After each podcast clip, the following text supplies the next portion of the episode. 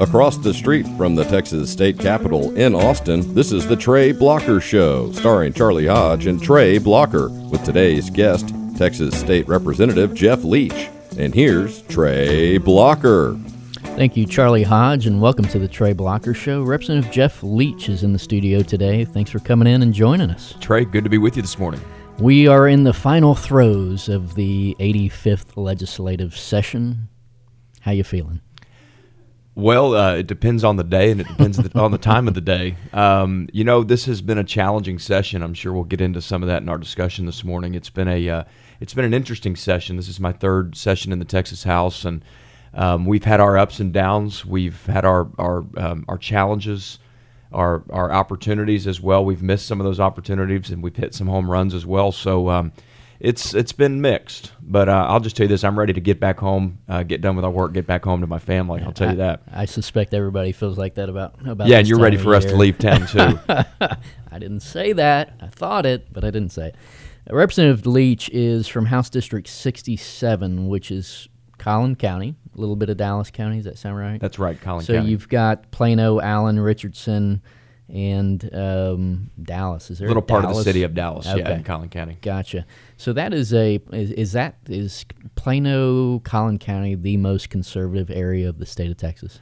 Well, it's certainly one of them. Um, Collin County has historically uh, produced some of the most conservative uh, Republican legislators in the House and in the Senate. Um, all the uh, statewide candidates love to come spend a lot of time in sure. in Collin County. Um, I'll tell you, having been born and raised in Collin County, I was born and raised a conservative Republican, and um, you know we we have a, a, an engaged, active, energetic grassroots organization, many grassroots leaders, Republican clubs.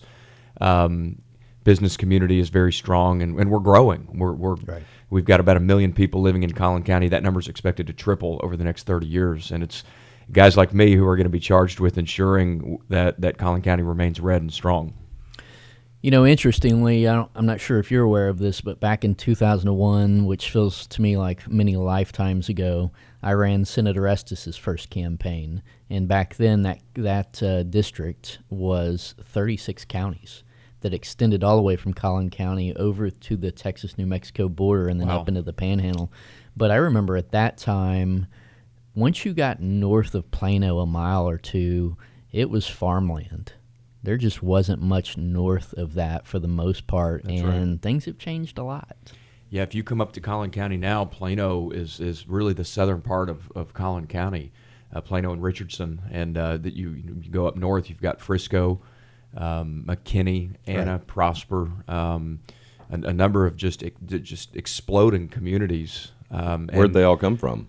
Well, um, that there a lot of a lot of people have just you know started having kids and grow you know the, the turnover in Collin County with with new families moving in from other parts of the state, um, but also from um, states like you know California and um, New York, New Jersey, Illinois. In fact, we've had a lot of businesses who have relocated, of course, to our state, but but really to North Texas. The business community has just been exploding, and um, it's it's amazing to look at it when uh, you, you realize very quickly that a lot of these companies, a lot of these people are coming from blue states. Um, they're coming from blue states to to red Texas, to red Collin County, which is great. We welcome them, but it also pre- presents some unique challenges and opportunities uh, for the future. So I just thought of something. They've been in a blue state where their business was in the red. And That's they right. needed to come to a red state to get it in the black. That's right. That's right. And, and we've got to we've got to ensure that they're they're coming here because of our uh, what we've built here. The Texas Miracle didn't happen by accident, as you guys know.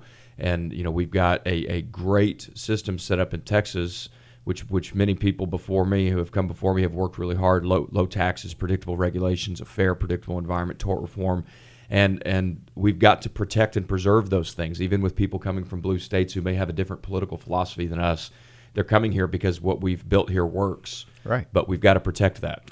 So we have to protect it, and I think part of protecting that is somehow figuring out a way to educate these people and explain to them the reason you left your state is because the way that you and your friends have been voting for the past 25 to 50 years have have brought that state. Let's just use California because we like beating up on California, uh, because the way your voting patterns have brought that state to its knees with the overtaxation and the overregulation. So you left. You came to Texas but I bet you're still going to vote the same way. That's right. And so, how do we educate these people and make them understand free market principles and competition and what it means to live in a pro business state?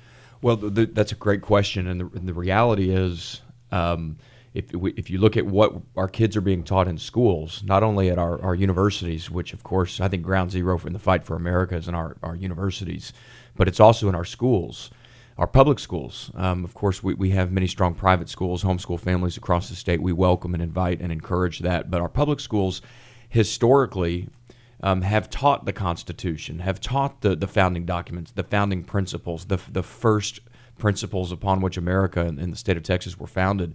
And what I've seen, even with my own kids in public schools, is us retreat from that. Right. Um, there are some teachers who uh, devote themselves to teaching first principles and the founding documents and what this nation was built on. But um, we, we've drifted from that, even in Texas. And so, one of the things we've done here in the legislature this session, one of the good things we've done is reinvigorate and actually require these things to be taught. I know um, I, along with Chairman Guerin, uh, Trent Ashby, and others, have worked to, to kind of reemphasize that in our public schools. And hopefully, that'll make a difference going forward. But we've got to be teaching our kids. Of course, it's the parents' job, right, Trey? Or it's the parents' job to teach these things at home. Sure. But those should be reinforced in our schools as well we've drifted drifted from that, and we need to recommit ourselves to teaching those things.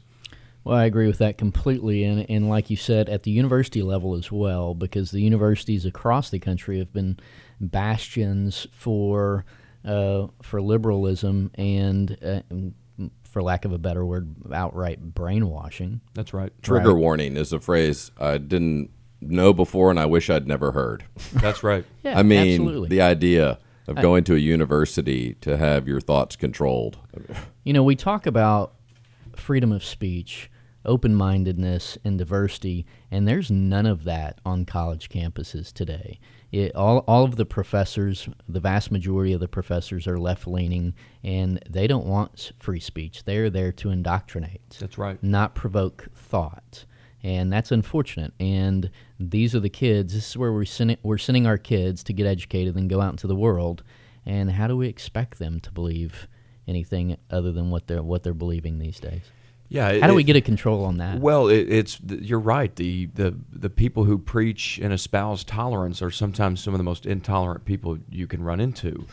The people who who believe that we ought to have a, a diverse thought and welcome new ideas are only comfortable when when their ideas are are the ones that are espoused and protected. But if I were to come in and say, you know, I, the freedom of religion um, means the freedom to worship as I choose and run my business the way I want and raise my family and educate my kids the way that I want to, not the way the government tells me I have to, or the way that might offend you a little bit. And and that's um, that's become very very clear to me and to, to many of us, not only in, in public service but across this country, as we just pay attention to the discourse in America.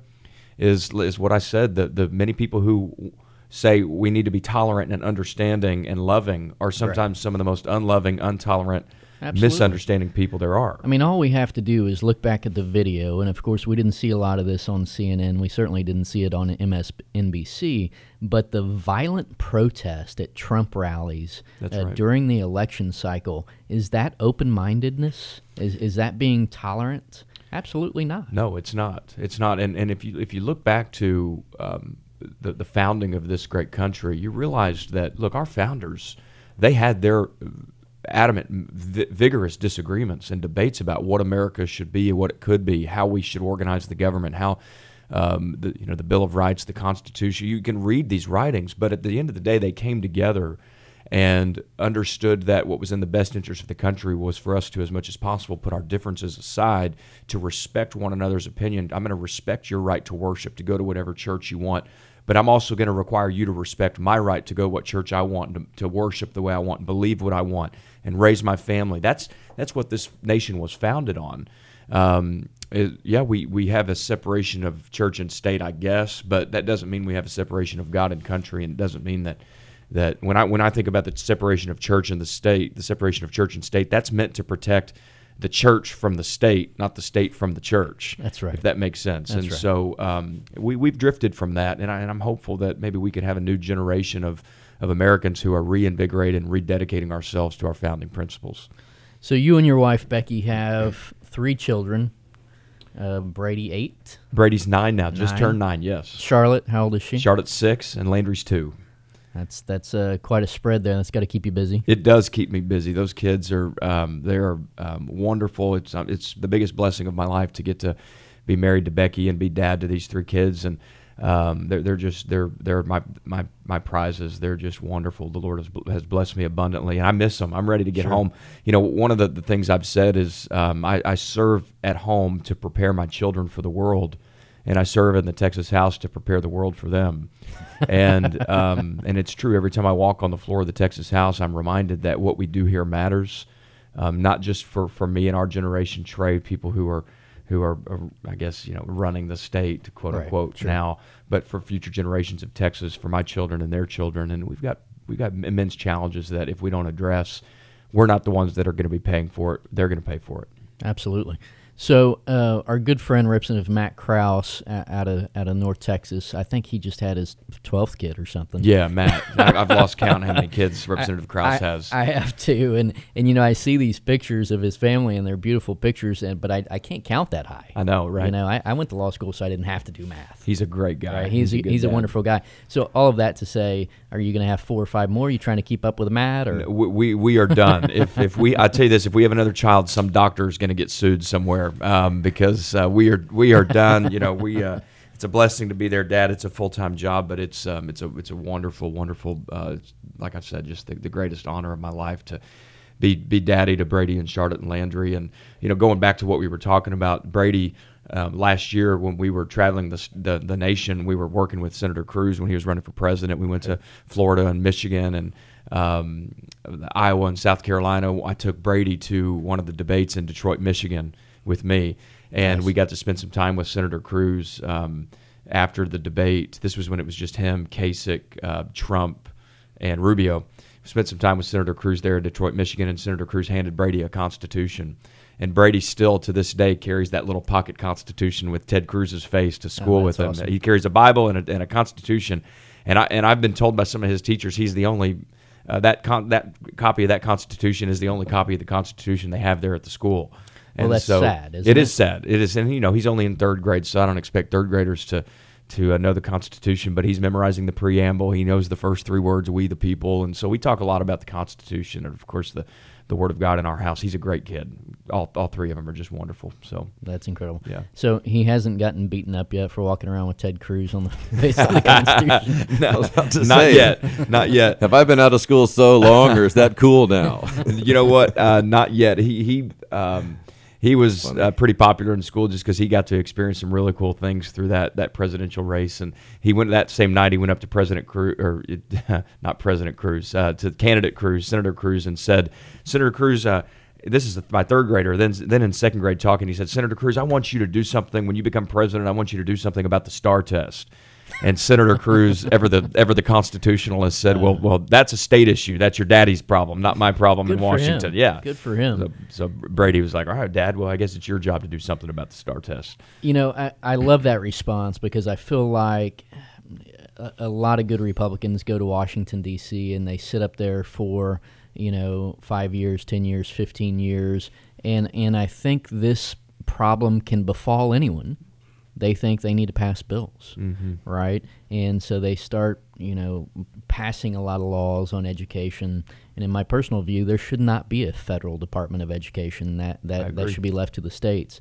But unfortunately, they get up there and they just keep creating more and more programs. And so it's good that Senator Cruz said that. Yeah, I, I, I totally agree. And, and you know, say what you will about uh, Senator Cruz. I know he's he's maybe rubbed some people the wrong way in Washington, but he's done exactly what he said he would do when he ran for office, and that's fight for the people that he that he serves and that he represents. I think he's been a tremendous uh, senator. I'm excited to, to work for his reelection uh, this next year and support him. And you know, th- look wherever you are on the issues, wherever you know, we all have disagreements on the issues. None of us agree on 100 percent of things, but um, we we all should do what we say we would do when we when we ran for office, and he's done that. I try to do that as well, and uh, maybe that's one of the problems with government is people who run saying one thing and then go govern doing something completely different.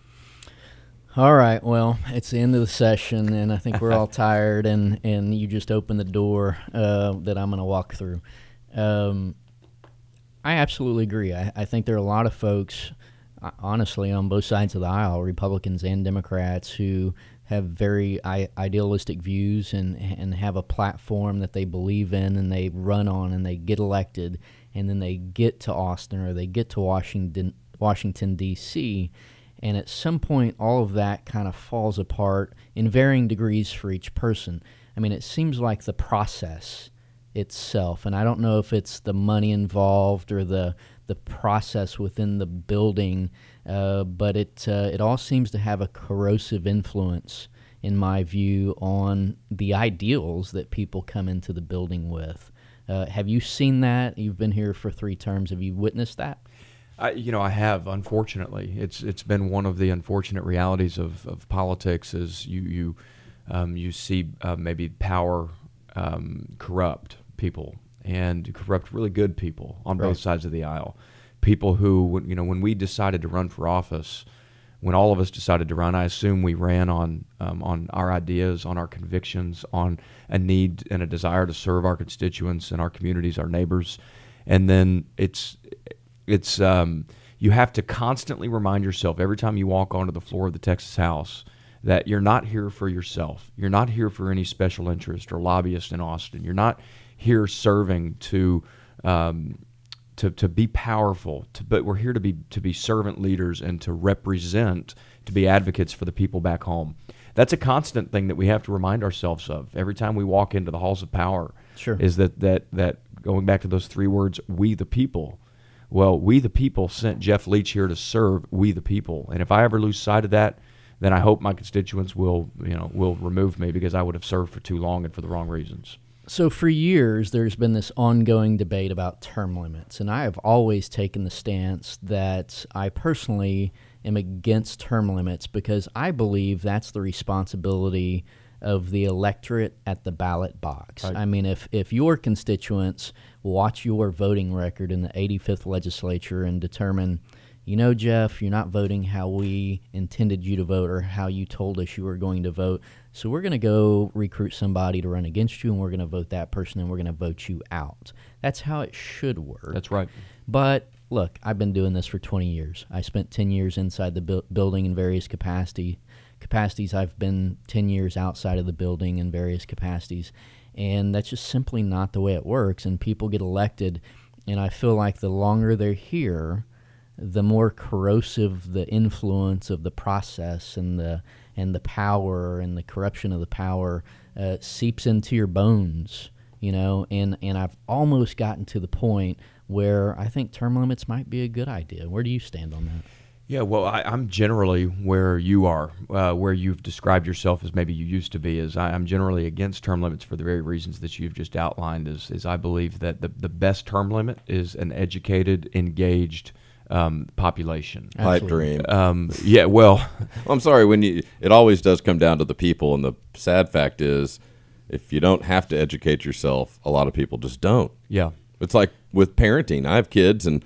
I, when, where they go to school, you can tell. I mean, the parents that don't get involved, it is reflected That's in the behavior and the the progress of their children. Yeah, the um, look, I, I trust my people. Um, I, I I do trust my people, and in Collin County, as I mentioned earlier, I feel like our, our electorate is engaged. Sure, voter turnout is low, but um, Trey, to your point, if I if I'm not doing a good job serving the needs of my constituents, they will kick me out of office. We've seen that happen.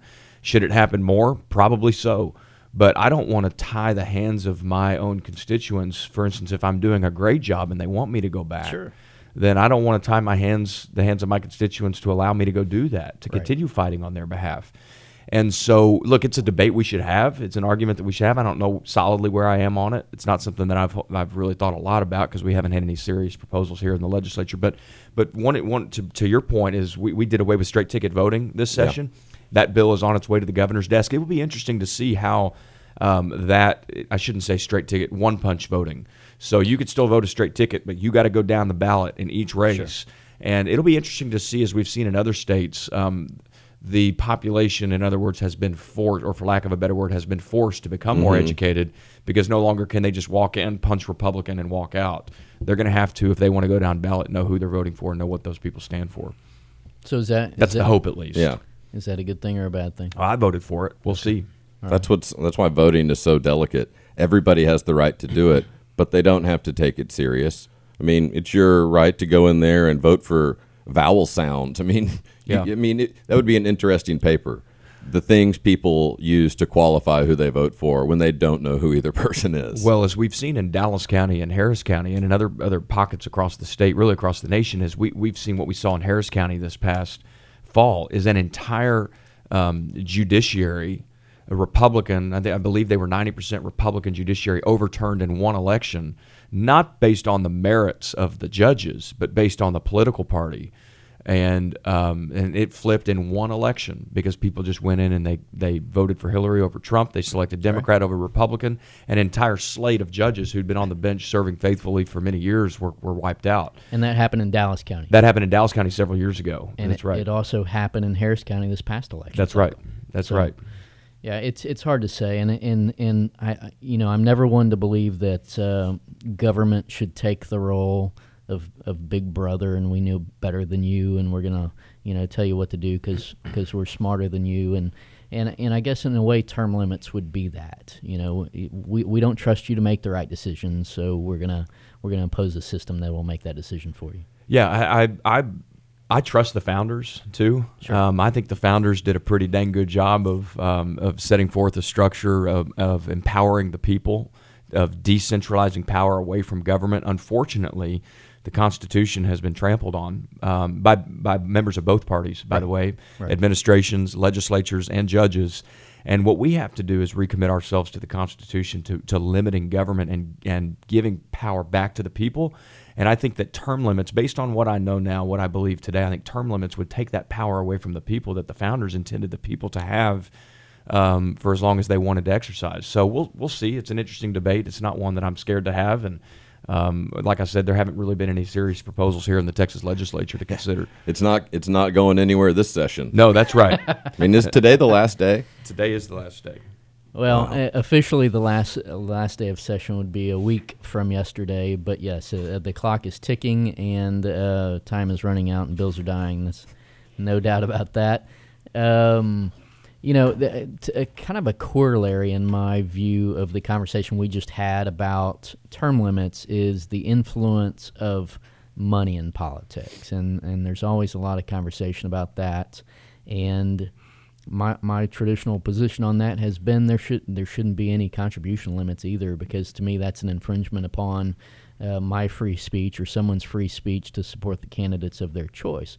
But at the same time, I can also say, having been in this business in some way, shape, or form for 20 years, I have witnessed firsthand the corrupting influence of money in politics. So, is there a way to solve that problem?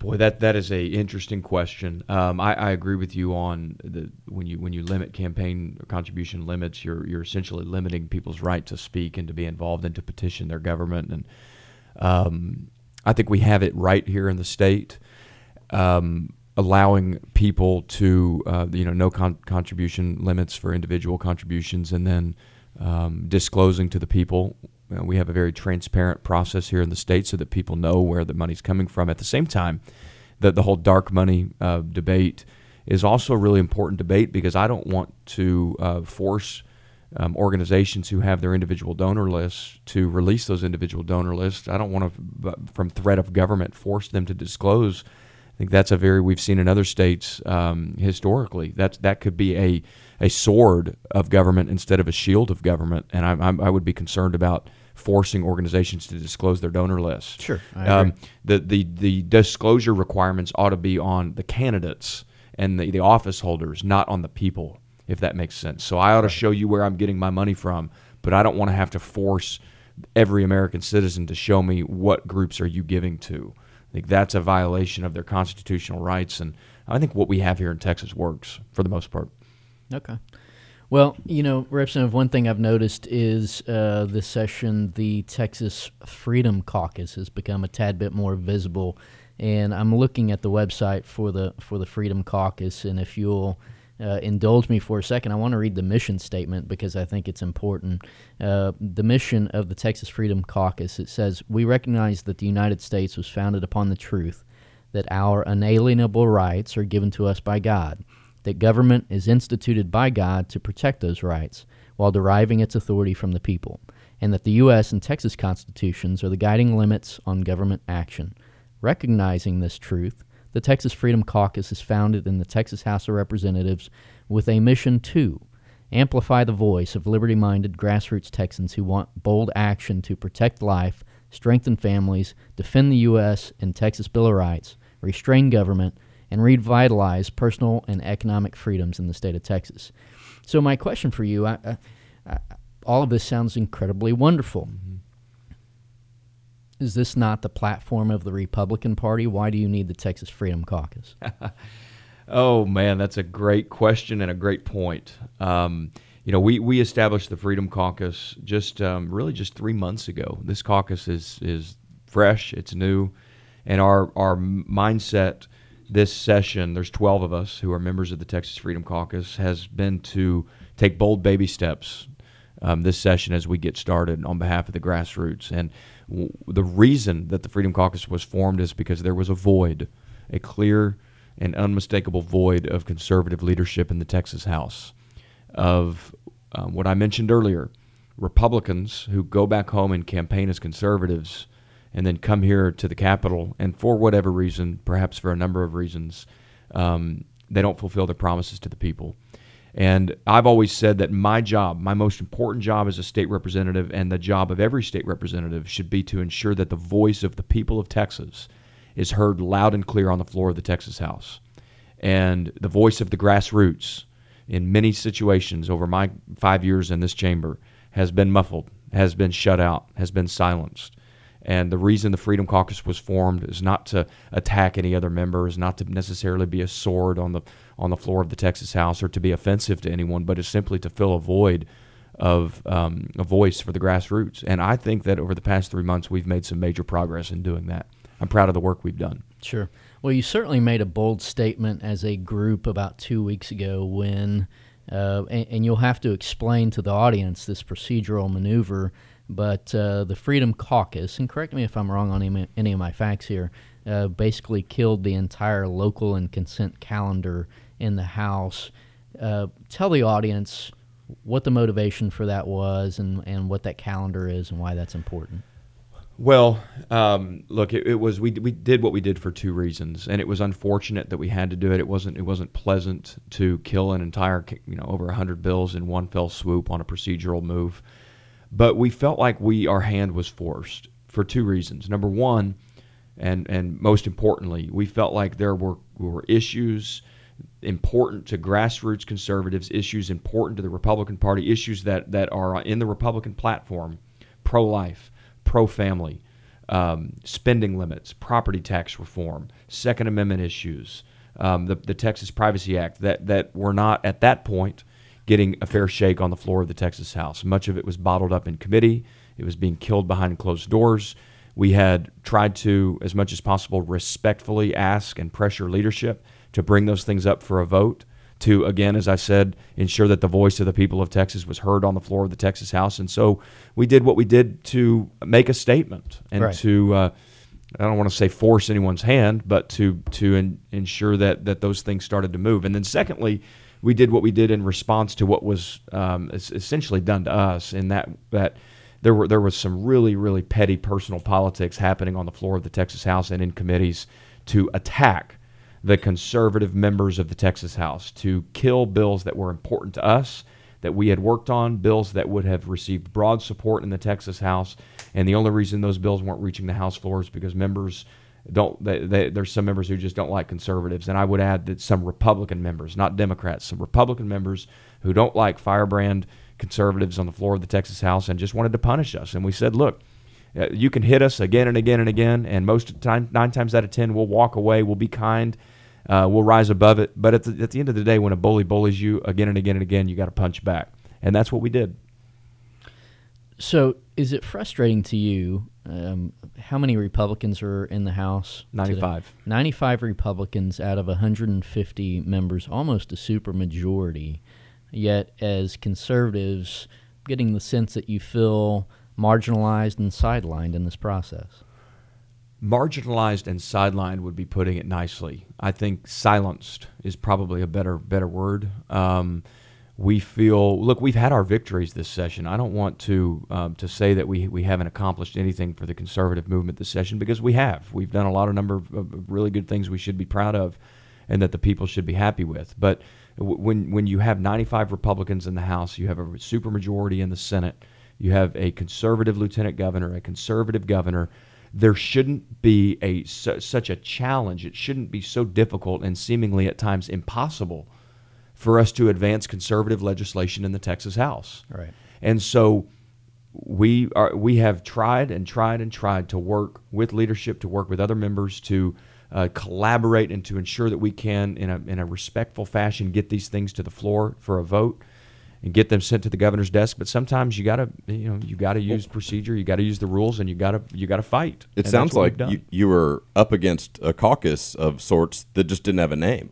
I mean, if if you have a majority like that and there's something working against you, maybe they never uh, branded themselves or built a website, but there's clearly a group of people that are making decisions that are counter to yours, and it almost seems like it's fighting fire with fire.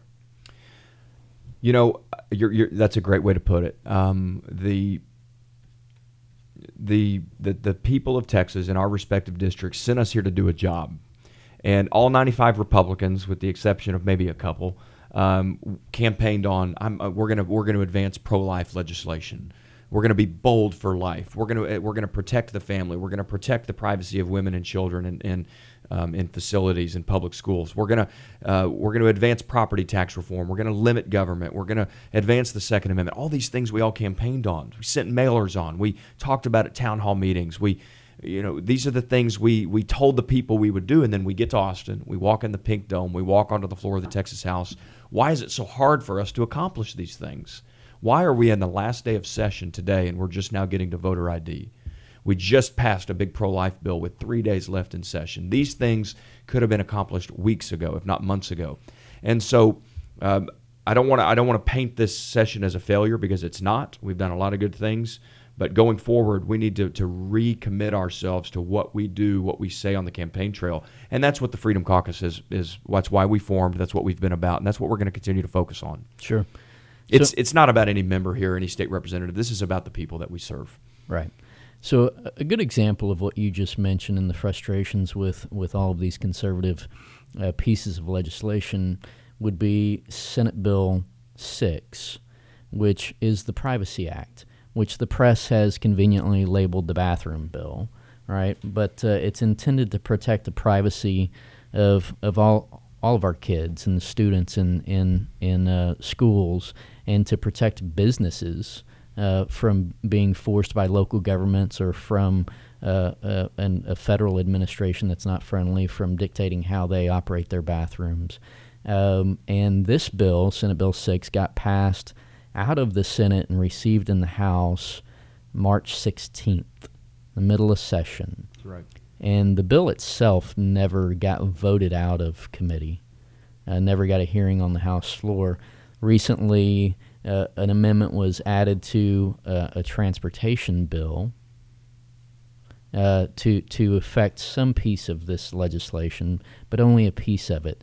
Uh, how how frustrating is that to you? And you know, and tell me how frustrating it is for you to read the press because I know you get a packet of clips every day at the Capitol, and I'm looking at today's copy of the Austin American Statesman, and it and, and above the fold it says House OK's transgender compromise, and the subtitle is Bill to ban transgender friendly bathrooms in public schools.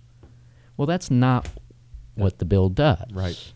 So, where are we on this? Yeah, well, a couple couple things. Um, it, the you're exactly right. This bill was passed um, in bipartisan fashion, I might add, by the Texas Senate early on. Lieutenant Governor talked about this and made it a priority of his. And let me remind you that Um, this just wasn't his idea. Thousands of Texas citizens have spoken out on this.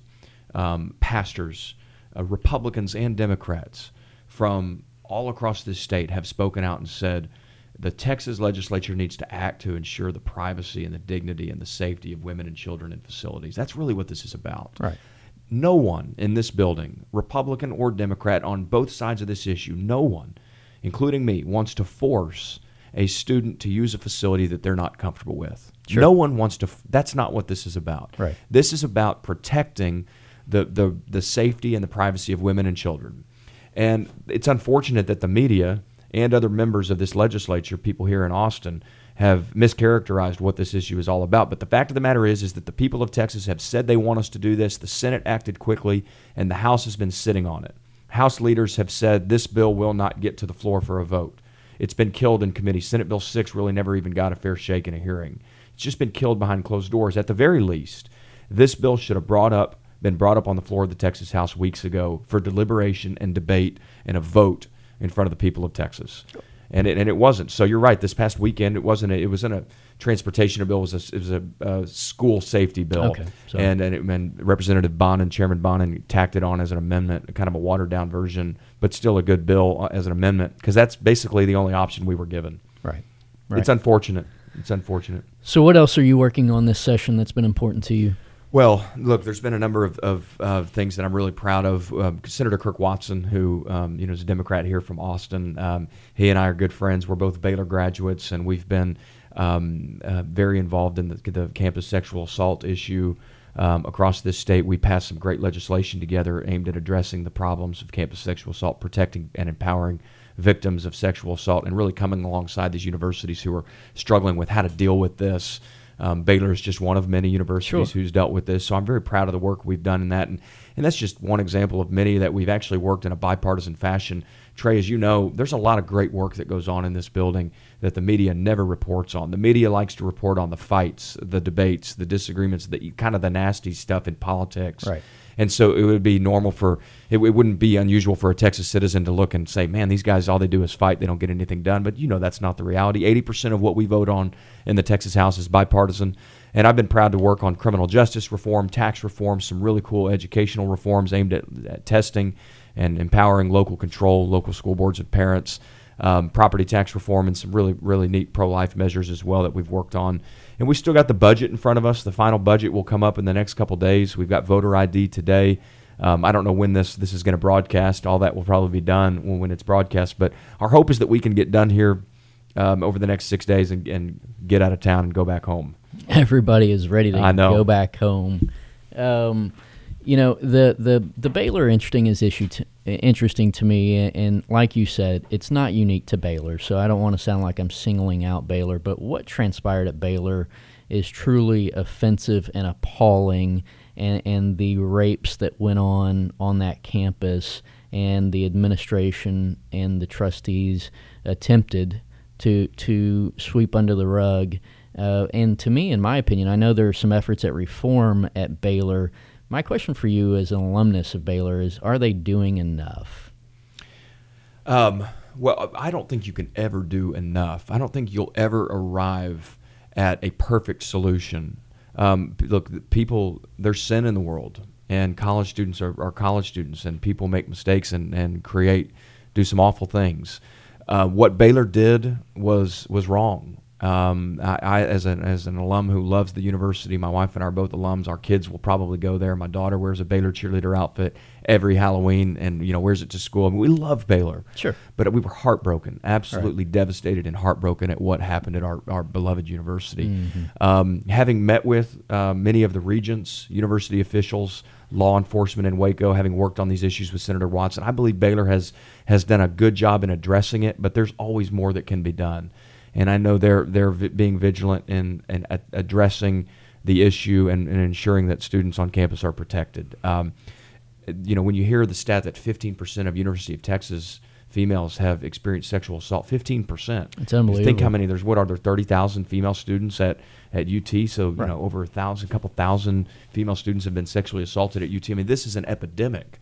And this is a problem of sin in the heart of, of mankind. And we have to, uh, we've got to address it. Um, government, local elected officials, local law enforcement, universities have got to come together and try to find solutions. And I think Baylor's doing that. We're certainly doing that here in Austin.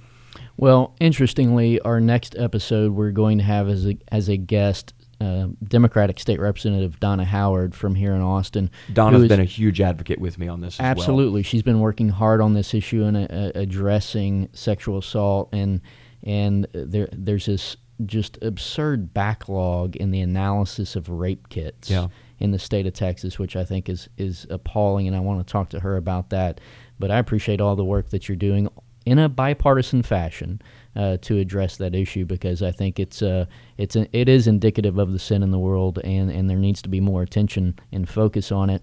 And you know, just uh, as a side note, a couple months ago, I guess it was after the election, there was this there was this big rally on the Capitol steps. The the the the women's march, right? right? And and I asked my girlfriend. I said, "Are you going to the women's march?" And she said, "No." I said, "Well, why not?" And she said, "I don't know what they're marching about." Mm-hmm.